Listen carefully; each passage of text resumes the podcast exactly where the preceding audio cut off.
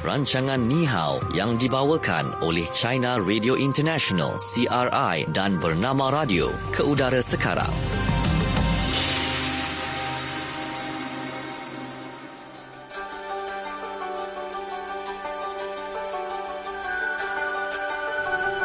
Okey, selamat petang untuk anda Ya. semua yang terus setia dengarkan kami di Bernama Radio dan uh, ini waktunya kita dalam program Ni Hao yang dibawakan oleh uh, China Radio International dan juga Bernama Radio Mhm. bersama-sama kami berdua saya Natasha Aimi. Saya Syuhada Armawan bersama dengan rakan kita di CRI Beijing, China. Kita ada Melo. Hai Melo.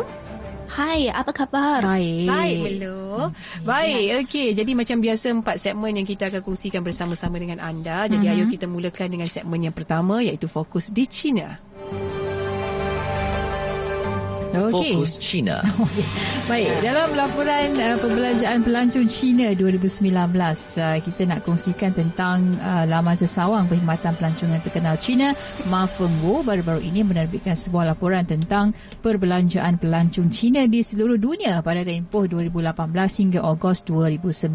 Uh, jadi mungkin perlu ada laporan uh, tentang uh, statistik tersebut bersama dengan kita waktu ini. Silakan, Melo. Okey, uh, saya rasa ramai orang sebenarnya sangat suka melancong, tak kira melancong di dalam negeri sendiri ataupun ke luar negara. Saya pun uh, seorang peminat bagi melancong, sektor pelancongan. Jadi saya sangat memberi uh, perhatian kepada semua maklumat tentang pelancongan. Jadi baru-baru ini saya perasan di laman uh, sesawang Ma Fengwo yang Kak sebut tadi ya, itu satu laman web yang saya selalu layari pada hari-hari. Jadi uh, saya perasan di situ melabur, menerbitkan satu laporan berbelanjaan pelancong Cina tahun 2019. Sebenarnya laporan lebih kurang sama uh, yang lebih kurang sama ini sudah diterbitkan sejak tahun 2014. Hmm. Jadi ini bukan tahun yang kali yang pertama mereka menerbit, menerbitkan laporan yang Uh, tentang sektor pelancongan ada banyak statistik uh, dilakukan ataupun laman web itu memetik banyak statistik daripada uh, badan-badan kerajaan uh, yang berkenaan tentang sektor pelancongan seperti Kementerian Kebudayaan dan Pelancongan China. Mereka selalu membuat uh, statistik dan ada statistik perkiraan menunjukkan bahawa uh, berbelanjaan per kapital pelancong Cina menghampiri 20 ribu yuan renminbi iaitu kira-kira 10 ribu ringgit Malaysia pada tahun 2018 dan pada tahun yang sama jumlah pelancong yang melancong dalam negara China sudah meningkat 10.8% berbanding tahun 2017 dengan mencatat 5.5 bilion orang.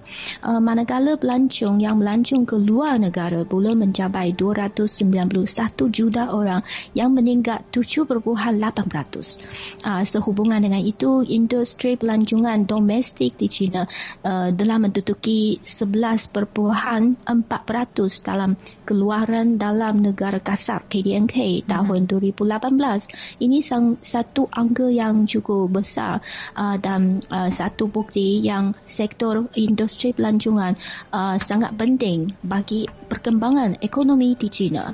Uh, angka tersebut sebenarnya juga memperlihatkan bahawa keperluan pelancongan semakin tinggi di China dan waktu yang sama uh, ada banyak trend baru pula terwujud dalam sektor pelancongan uh, baik pelancongan domestik maupun antarabangsa. Jadi seterusnya saya nak berkongsi uh, trend baharu ini dalam sektor pelancongan di China. Uh, yang pertama, pelancongan sudah menjadi komponen yang penting dalam kehidupan warga China. Mm-hmm. Uh, ini sebenarnya ada kaitan dengan uh, peningkatan pendapat uh, pendapatan warga China. Sebab kita ada duit yang lebih barulah ada mood dan kemampuan untuk melancong ke luar kan? Uh, dan pendapatan boleh guna per kapita meningkat 6.5% pada tahun uh, 2018 dan manakala pekali uh, angle pula menurun hingga 28.4% ini bermakna orang yang uh, ada lebih banyak duit bukan digunakan dalam uh, bidang makan minum. Ini uh, keperluan yang sangat asas. Sebabnya uh, orang Cina ada lebih banyak uh, duit dan wang untuk uh, digunakan pada sektor-sektor yang lain terutamanya yang ada kaitan dengan sektor hiburan. Uh, ataupun ada kaitan dengan uh, emosi minda yang lebih uh, luas uh, tentang kehidupan harian. Dan penggunaan perkhidmatan uh, termasuk uh, berpelanjaan pelancongan semakin meningkat. Ada 63% warga Cina berbelanja lebih 10,000 uh, yuan renminbi iaitu kira-kira 6,000 ringgit Malaysia ya dalam hal pelancongan pada setiap tahun. Uh-huh. dan kesemua ini membuktikan pelancongan pelancongan uh, menjadi komponen yang penting dalam kehidupan harian warga Cina. Dan uh, ada trend, uh, ini trend baharu yang pertama. Uh, yang kedua, pelancongan juga menjadi hal yang biasa bagi warga Cina. Uh, sebenarnya ini uh, juga ada kaitan dengan uh, trend baru yang pertama. Sebab menurut statistik, orang Cina per kapita empat kali pergi melancong sepanjang tahun pada tahun yang lalu. Eh. Ini bermakna pelancongan sudah menjadi hal biasa bagi kebanyakan orang Cina. Ini juga membuktikan uh, semakin ramai orang Cina ada kemampuan dan juga ada kesedaran untuk menghulurkan lebih banyak duit dalam sektor pelancongan untuk keluar ke tempat orang untuk membuka mata uh, menikmati pemandangan yang tak ada dalam tempat asal. Mm-hmm. Ah, selain itu, uh, pelancong muda semakin ramai.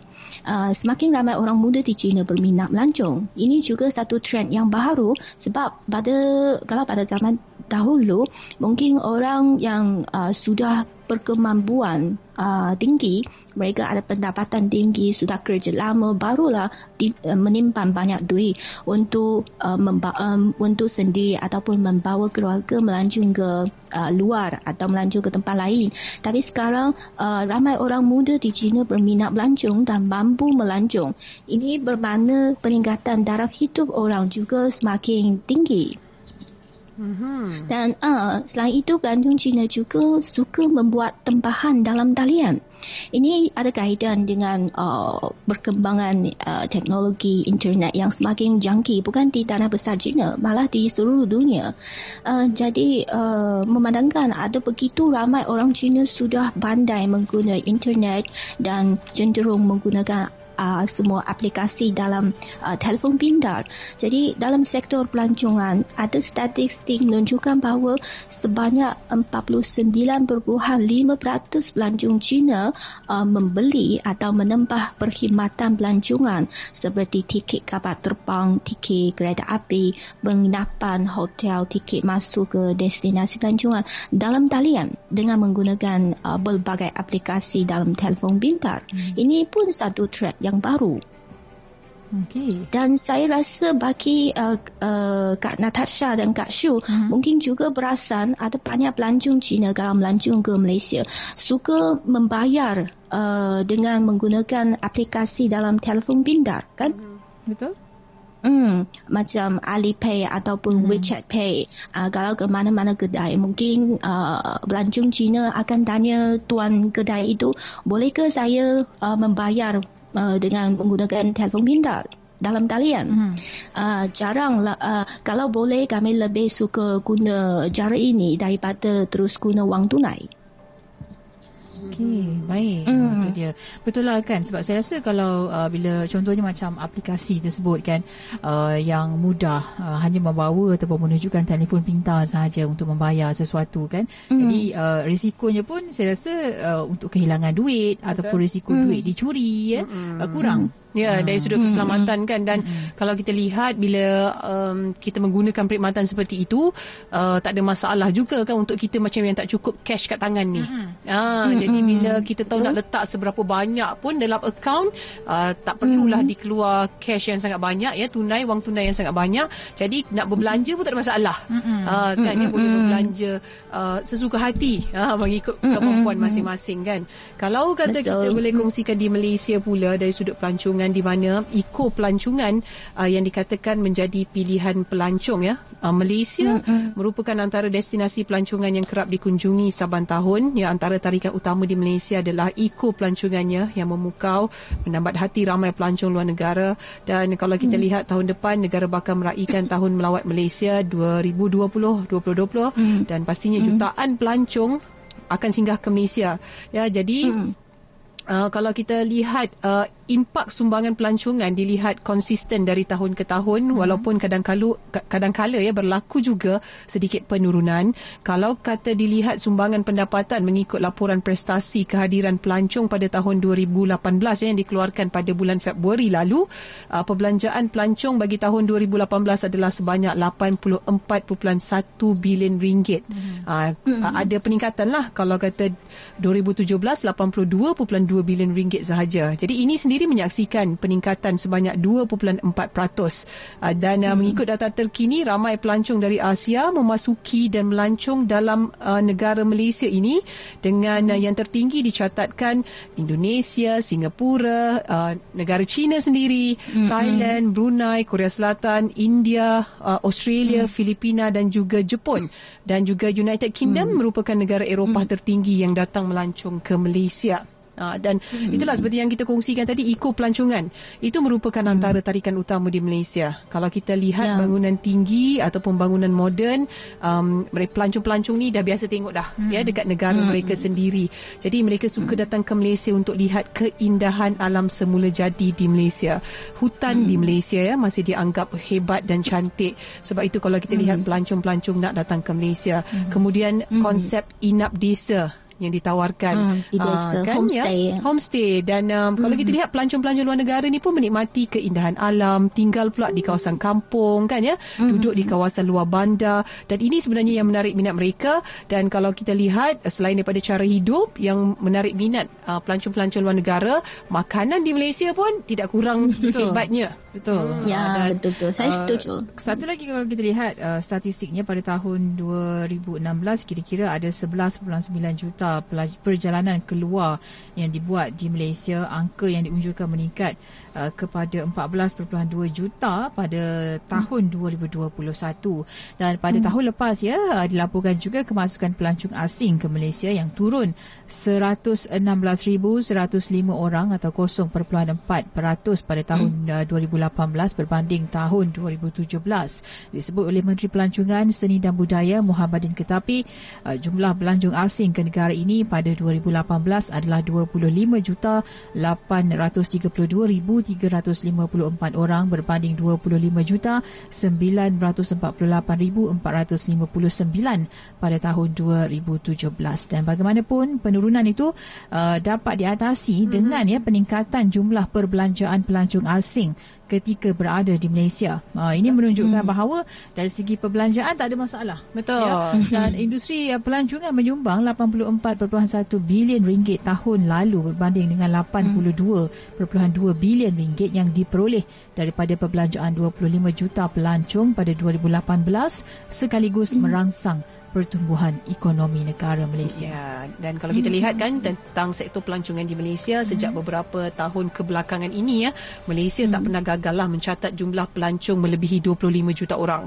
Uh, jadi um, ada yang tertanya apakah agaknya uh, elemen yang membantu kepada uh, kemasukan pelancong seramai itu. Hmm. Jadi ia adalah tentang promosi sebenarnya. Ya, promosi hmm. um, uh, sektor pelancongan Malaysia ke luar negara uh, dan promosi mm-hmm. yang dilakukan memang hebat ya kalau kita nak katakan mm-hmm. Thailand Indonesia juga kalau kita lihat hebat juga promosinya mm. tetapi di Malaysia sendiri aset pelancongan yang kita tunjulkan itu memang terbukti hebat uh, ya mm-hmm. itu yang pertama yang kedua pula sambungan antara negara luar dan Malaysia uh, itu antara yang dilihat sedikit sebanyak mempengaruhi kenapa ramai pelancong-pelancong luar negara memilih Malaysia sebagai destinasi pelancongan mereka yeah. okey mm. Dan uh, satu lagi uh, antara 10 negara yang uh, pasaran tertinggi yang menjana pelancongan ke Malaysia pada tahun lalu adalah Singapura dengan 10 juta orang diikuti Indonesia 3.2 juta pelancong dan China dengan 2.9 juta pelancong. Dan sedikit kita nak kongsikan berkaitan dengan perbelanjaan membeli belah uh, yang mana ia mencatatkan kenaikan daripada 32.7% pada tahun 2017 kepada 33.4% pada tahun 2018 2018 berbanding dengan uh, perbelanjaan penginapan yang sekadar uh, 25.7% bagi tahun 2018 berbanding 25.6% pada tahun 2017. Uh, barangan craft juga Betul. Uh, merupakan produk popular dan juga trend pelancong menggunakan pengangkutan udara pula meningkat 35.7% berbanding dengan pengangkutan darat yang lain menurun 14.4% pada tahun lalu. Mm-hmm. Itu dia sedikit kita kongsikan kan daripada sektor pelancongan di Malaysia. Ya. Okey, baik itu fokus di China. Sekarang kita nak dengarkan pula segmen fokus apa kata anda. Fokus, apa kata anda? Okey, dalam setahun berapa kali anda akan pergi melancong? Anda lebih suka melancong di dalam negara ataupun uh, keluar negara? Ya, kongsikan bersama-sama dengan kami ya. Pergi saja ke Facebook bernama Radio, tinggalkan jawapan anda di sana. Kan ya, apakah pengalaman anda tentang pelancongan ni? Berapa kali melancong setahun? Lepas tu suka melancong kat dalam negara, keluar negara. Ya. Ha, okey, jadi um, macam Melu sendiri bagaimana? Hmm, kalau Melu Hmm, dalam negara China sahaja ataupun suka juga pergi ke luar negara? Hmm, saya rasa uh, kali yang saya boleh pergi melancong ini bergantung kepada hari cuti saya mm-hmm. sebab saya sebagai orang yang sudah kerja.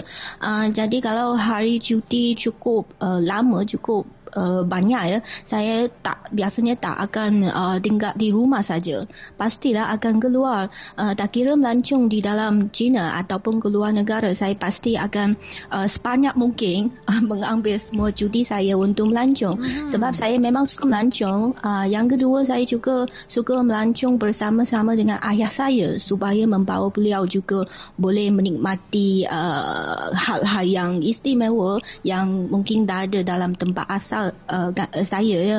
Dan uh, saya rasa melancong di dalam negara sendiri dan keluar negara uh, ada uh, perasaan yang tak sama. Dalam negara sendiri kita mungkin lebih uh, berasa selesa dan tak tak tak perlu buat banyak rancangan sebelum uh, nak bertolak ke destinasi. Tapi lain itu di ke luar negara sebab biasanya kita kena mohon visa. Hmm. Jadi rancangan uh, untuk ber, membuat persiapan ke luar negara perlu dilakukan lebih awal.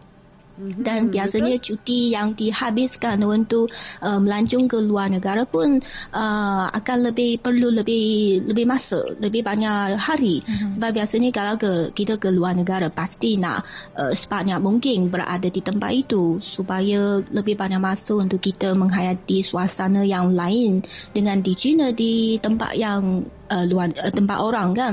Tapi kalau di uh, dalam negara sendiri mungkin tak perlu banyak masa tak tak tak perlu 10 hari ke uh, 5 hari mungkin 3 4 hari sudah cukup untuk kita melancong ke uh, dalam negara China. Hmm. Uh, misalnya ke sekitar bandar Beijing ada banyak destinasi yang menarik walaupun saya asal dari Beijing tapi masih ada banyak tempat yang menarik tak pernah tak sempat saya melawat. Hmm, betul tu. Hmm. Kan sebab apa negara kita pun ada banyak tempat nak dilawati sebenarnya. Hmm. Kan kita di Malaysia sendiri pun sama macam saya sendiri pun tak sempat lagi nak me, uh, mengunjungi oh. kan pergi melancong ke banyak tempat-tempat menarik. Kalau sebut Johor sendiri pun ada banyak tempat nak nak, nak pergi. Melaka banyak tempat, Kelantan banyak tempat. Setiap negeri ada hmm. tarikan-tarikan yang tersendiri kan. Ya uh, betul. So jadi okey Lia Has Lia Hasan. Ya ya. Katanya pergi melancong melancong berkali-kali. Dalam wishlist tak pernah miss tulis tempat peranginan yang ingin diziarahi. Tapi jangan lupa ziarah rumah adik-beradik sendiri juga tau. Ha, betul-betul. Itu yang utama. Kadang-kadang rumah adik-beradik pun mungkin ada di negeri lain. Lain kan? betul. Secara tak langsung hmm. kalau contohlah hmm. kalau ada saudara mara di Kedah. Lepas tu ada saudara mara kita pula buat keduri kahwin. Kita pun pergi oh. kan secara tak langsung kita melancong ke negeri Kedah. Mesti nak pergi tempat yang menarik dekat Kedah kan. Betul. Ha, jadi uh, itulah saya rasa cukup penting. Uh, untung juga ada saudara mara yang berada uh, di sekitar mungkin di Semenanjung, mm-hmm. Sabah Sarawak kan sekali-sekali dapatlah merasa. Yeah. Uh, mungkin kalau nak pergi saja-saja tu tak adalah. Mm-hmm. kan mm-hmm. kalau pergi tu sebab nak ziarah tu tadi tu. Ziarah dan boleh juga sambil-sambil itu orang kata sambil menyelam minum air. Ya yeah, uh. kan. Halim kata saya kalau kata bab-bab melancong ni dalam Malaysia lah sebab apa kos pun nak kena fikir juga. Mm. Kalau alang-alang dah berjalan tu anak-anak kan isteri mestilah nak bawa takkan kita seorang-seorang uh. tak seronok pula. kalau hidup seorang-seorang tak ada masalah. Saya rasa bila anda sekarang ni bagi yang uh, masih lagi membujang uh, kalau ada peluang pergi uh, melancong ke luar negara pergilah. Pergilah. Ah, explore lah sebaik yang mungkin kan Yeah. sebabnya masih lagi solo. Ah, kalau dah ada anak, ada isteri, dia kena fikir dua tiga kali. Belanja tu lebih ada sikit. banyak lagi bebanan yang nak dibawa tu. Ya. Ah, okey, jadi ada juga family yang suka pergi melancong tiap-tiap tahun. Betul. Dan mereka menabung untuk Ha-ha. tujuan itu. Pun ada juga. Hmm, ada Sebab tu juga. lah apa, orang kata tu pengurusan keuangan tu yang paling penting. Hmm. Uh, Sulaiman Hassan lah bab katanya. Bagaimana orang boleh cuti pergi luar negara beberapa kali setahun eh? Mm-mm. Aku setahun sekali pun dah susah. Ini apa ni kadang-kadang ni Ha-ha. pening lah ni fikir pasal anak macam mana Ah, nak urus itulah, ni kan. kan. Ah, selalu macam itulah kita kita lihat satu kos. Yang keduanya kalau ada anak kecil cabaran sedikit lah Hmm. kan ya. Ah, kegembiraan tu katanya ada. Ah, tapi ada cabaran-cabaran lain yang Ya. menyusul kalau di luar negara Betul. terutamanya. Okey dan ada yang kata juga faedah uh, pertama kalau kita melawat luar negara, okey uh, kita akan dapat menambah ilmu pengetahuan. Apabila kita kena ke luar negara, kita akan pergi ke tempat yang belum pernah kita kunjungi. Contohnya jika kita ke Indonesia, kita boleh berkunjung ke tempat-tempat bersejarah. Okey, kita uh, jika kita seorang pelajar uh, perlu juga buat catatan dan membuat ya aku kata macam banyak soalan kepada pegawai uh, yang uh, pelancong yang bertugas kan uh, dan pengetahuan tersebut boleh dijadikan sebagai bahan maklumat kepada kita. Ha, jadi untunglah kalau yang dapat pergi melancong luar negara tu kan. Itu antara faedahnya lah. Dan kata uh, rakan kita uh, bila melawat luar negara ni kita boleh tambah pengalaman. Itu betul kan kita Betul. tengok tempat orang lah. Contohnya pengalaman naik kapal terbang katanya. Ha, adalah sangat uh, menarik dan kita dapat merasai pengalaman ketika berada di kawasan pemeriksaan kastam, imigresen di lapangan terbang kan. Nah, jadi semasa dalam kapal terbang tu juga biasanya uh, apa kita boleh tahu juga masa naik kapal terbang rupanya tak boleh bawa beg yang beratnya dua, Ya. lebih daripada Ya. 25 kilogram. Ha, contohlah kan. Okey, uh, jadi itulah antara pengalaman-pengalaman yang uh, boleh memberi pengajaran kepada kita. Ya, itu Hmm, Tapi dia. kadang-kadang kalau dalam Malaysia ada juga kan nak pergi melancong dalam negara pun naik kapal terbang. Naik kapal terbang juga. Kan ya ada yang ambil peluang sedemikian. Nah, kan. Jadi banyaklah sebenarnya tempat-tempat yang kita sebab kita lihat dulu mungkin nak melancong ke luar negara terutamanya ada sedikit cabaran kan. Sebab apa? Kos nak naik kapal terbang tu besar tinggi kan? Mahal nak kena bayar. Tapi sekarang ni dengan package-package yang disediakan oleh uh, syarikat-syarikat penerbangan beli awal dapat murah dan sebagainya saya rasa ramai yang ada peluang untuk naik kapal terbang Betul. pergi melancong dalam dan juga luar negara. Hmm, Mungkin sekarang ni pun ada yang kata lah kalau sekarang ni sebab senang mungkin ada syarikat uh, agensi pelancongan kan dah menawarkan harga yang sekian-sekian. Betul. Kita tak payah fikir nak beli tiket dan sebagainya kan. Ya. Dan uh, itulah boleh kata juga mungkin mereka boleh pilih pelancongan yang mampu milik. Sebab package ni pula tak adalah package yang uh, full board. Kalau full board tu mungkinlah mahal sedikit. Sedikit. Ada yang macam uh, package ground sahaja ambil kan beli tiket kapal terbang sahaja dan pergi sendiri di sana. Jadi Betul. macam-macam boleh pilih. Saya rasa melancong tu sesiapa sahaja boleh pergilah. Ha, dia sekarang ni dah, dah senang dah dengar orang pergi melancong ni kalau nak Betul. dibandingkan dengan dahulu. Baik baik dalam negara, baik luar negara Tepat dah tak sekali. ada masalah dah untuk pergi saya rasa. Ha. Okey, Kalau baik. dulu mungkin kita anggap macam jauh kan. Ya. Kalau dari Perak nak pergi Kuala Lumpur macam jauh. Je. oh, nak bawa kereta pun jauh sekarang ni dengan kemudahan lebuh raya Ya. kan. Lepas tu ada tempat apa rehat dan rawat lagi ada. So jadi semuanya dah semakin mudah dah zaman sekarang ni. Okey, baik. Jadi kita berhenti seketika waktu ini. Okey, sekembalinya nanti kita akan ke segmen seterusnya iaitu fokus di Malaysia dan jangan lupa nantikan kuis kenali Cina. Perjalananku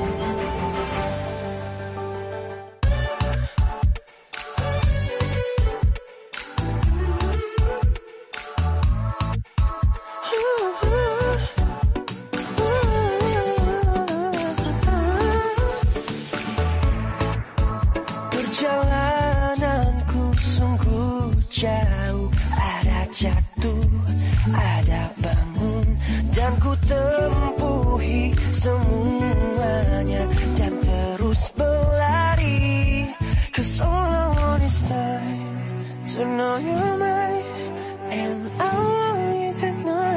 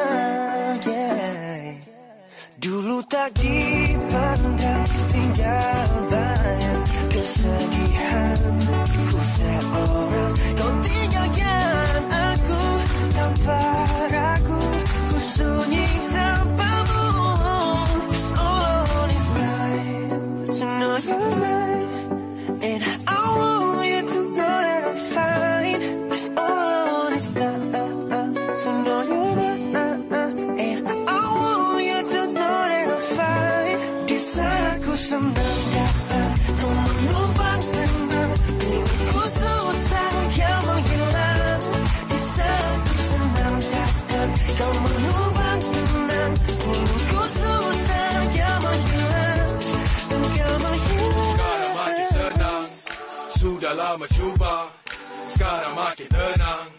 Mana mungkin lupa?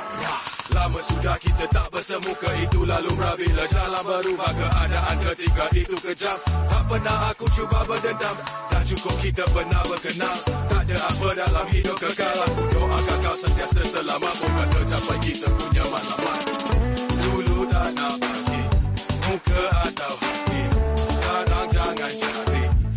Cause all I want is time to know you're mine.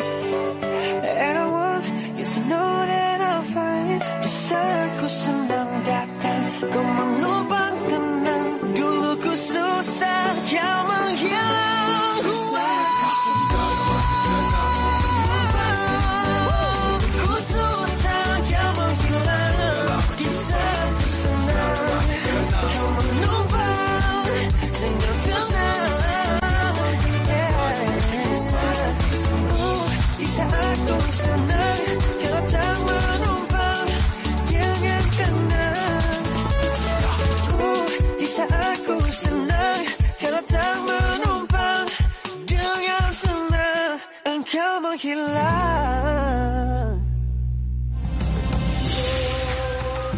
Teruskan mengikuti rancangan Ni Hao yang dibawakan oleh China Radio International CRI dan Bernama Radio.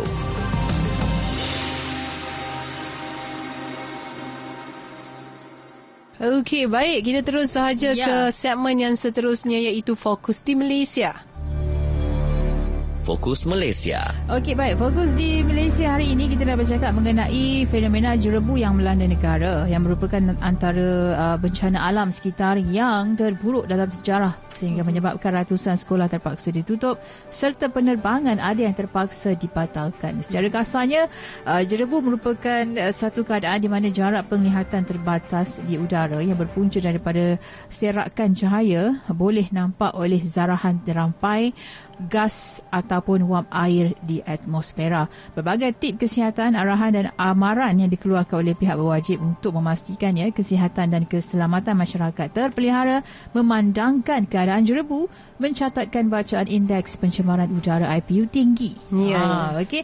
Dan ini kita nak kongsikanlah uh, sebab ketika ini mengingatkan kita semula kejadian uh, darurat beberapa abad yang lalu akibat daripada jerebu yang dengan bacaan IPU melebihi 500 ya dan berada pada tahap sangat-sangat bahaya. Betul. Jadi untuk pengetahuan anda, darurat bencana jerebu pada tahun 1997 diisytiharkan di Sarawak dengan bacaan lebih daripada 500 pada waktu itu.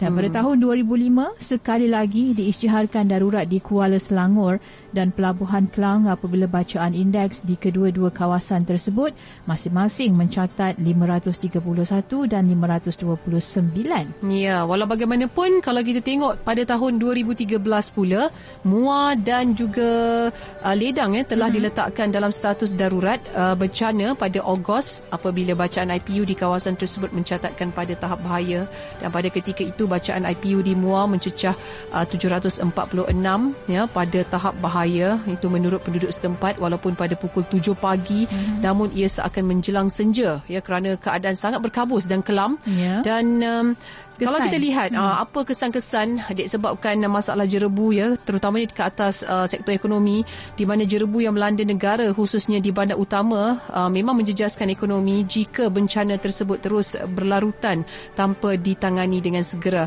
dan setakat ini antara bandar yang terjejas teruk adalah Sri Aman dan hmm. Kuching Sarawak kemudian di Port Dickson Negeri Sembilan dan di Johan Setia Kelang uh, Selangor dan uh, pengurus pembangunan perniagaan Putra Business School PBS Profesor Madya Dr. Ahmad Razman Abdul Latif berkata, kerajaan dalam hal ini perlu bersikap tegas ya bagi memastikan pertumbuhan ekonomi tidak akan terjejas secara keseluruhannya.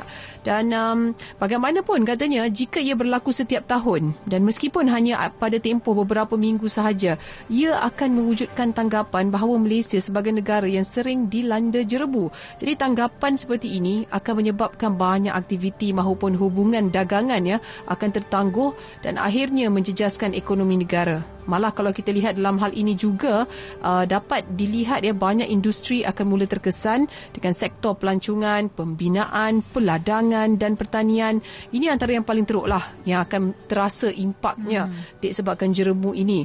Dan uh, mengulas lanjut ya uh, apa yang turut dikongsikan uh, juga oleh Profesor Madya Dr. Ahmad Rizwan katanya kerajaan perlu memainkan peranan penting melalui rundingan di mana ia seharusnya dilaksanakan di peringkat pimpinan tertinggi hmm. antara negara-negara terbabit dan usaha rundingan di peringkat itu juga adalah penting agar setiap perjanjian dan dasar dapat dipatuhi serta dihormati bagi mengelakkan bencana ini daripada berulang kembali. Yeah. Hmm, itu yang dikatakan ya sebab apa mana-mana syarikat Malaysia ni yang beroperasi di luar negara mereka juga perlu mematuhi undang-undang negara tersebut. Mm-hmm. Ha, sebab apa nak jaga nama baik Malaysia? Betul. Hmm. Baik, sementara itu ya agensi uh, pengurusan bencana negara ataupun NADMA uh, katanya darurat bencana jerebu hanya boleh dibuat bacaan apabila bacaan indeks pencemaran udara ataupun IPU melebihi 500 uh, dan berdasarkan rekod dari laman web Global Forest Watch Fires terdapat 31,367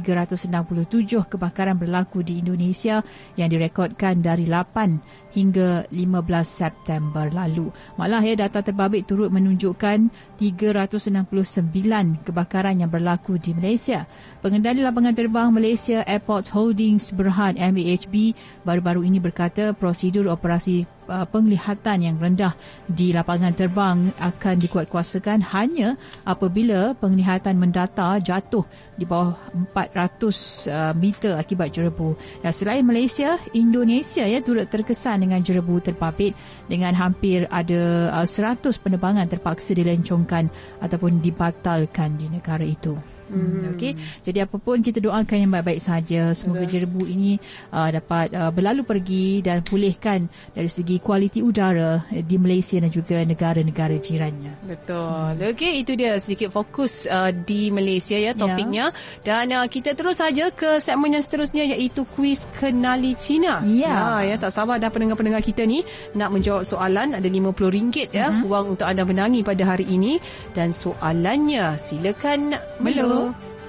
Okey, uh, soalannya apakah kaedah pembayaran yang digunakan oleh uh, 2 per 3 atau 69% pelancong Cina ketika membuat pembayaran di luar negara? Okey, apakah kaedah pembayaran yang digunakan oleh 2 per 3 atau 69% pelancong Cina ketika membuat pembayaran di luar negara? Mm-hmm. Okey, hubungi kami 0326927939. Okey, hadiahnya jika anda jawab dengan betul, wang tunai RM50 menanti anda.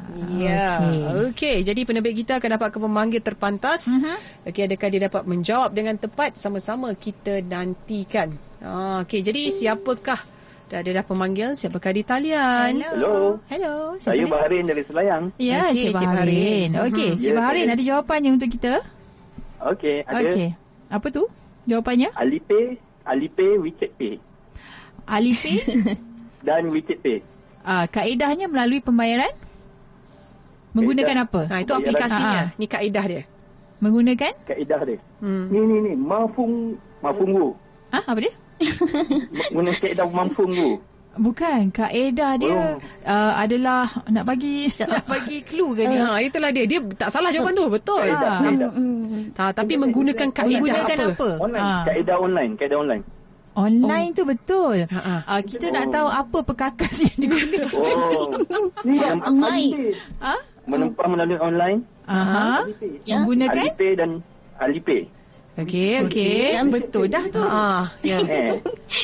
Tapi menggunakan Ah, menggunakan? Hmm. Oh. Apa yang yang sedang uh, Cik Baharin gunakan sekarang ini? Uh-huh. Bercakap dengan kami guna apa? Telefon. Telefon. Oh, yes.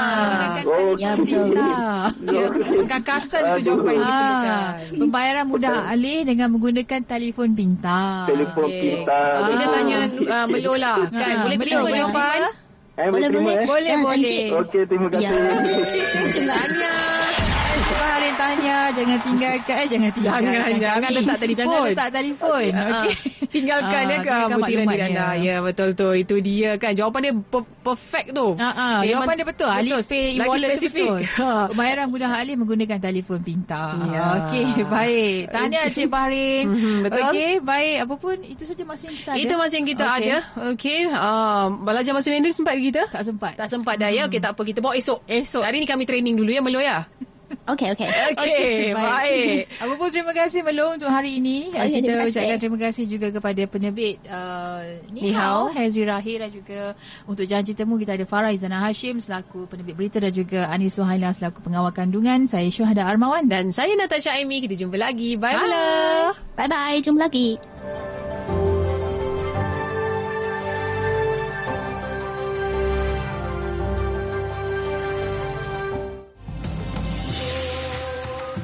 Sekian rancangan Ni Hao yang dibawakan oleh China Radio International CRI dan Bernama Radio.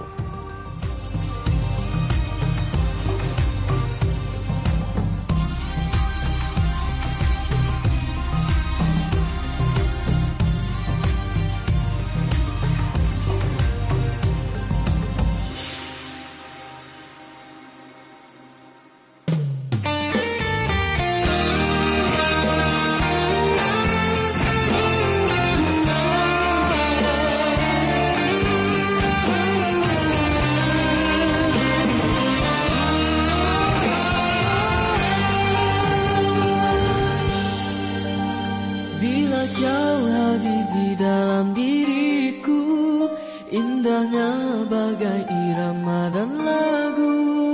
Bila kau jauh terasa merindu Wajahmu terbayang di hatiku. Biarpun engkau jauh di mataku Serasa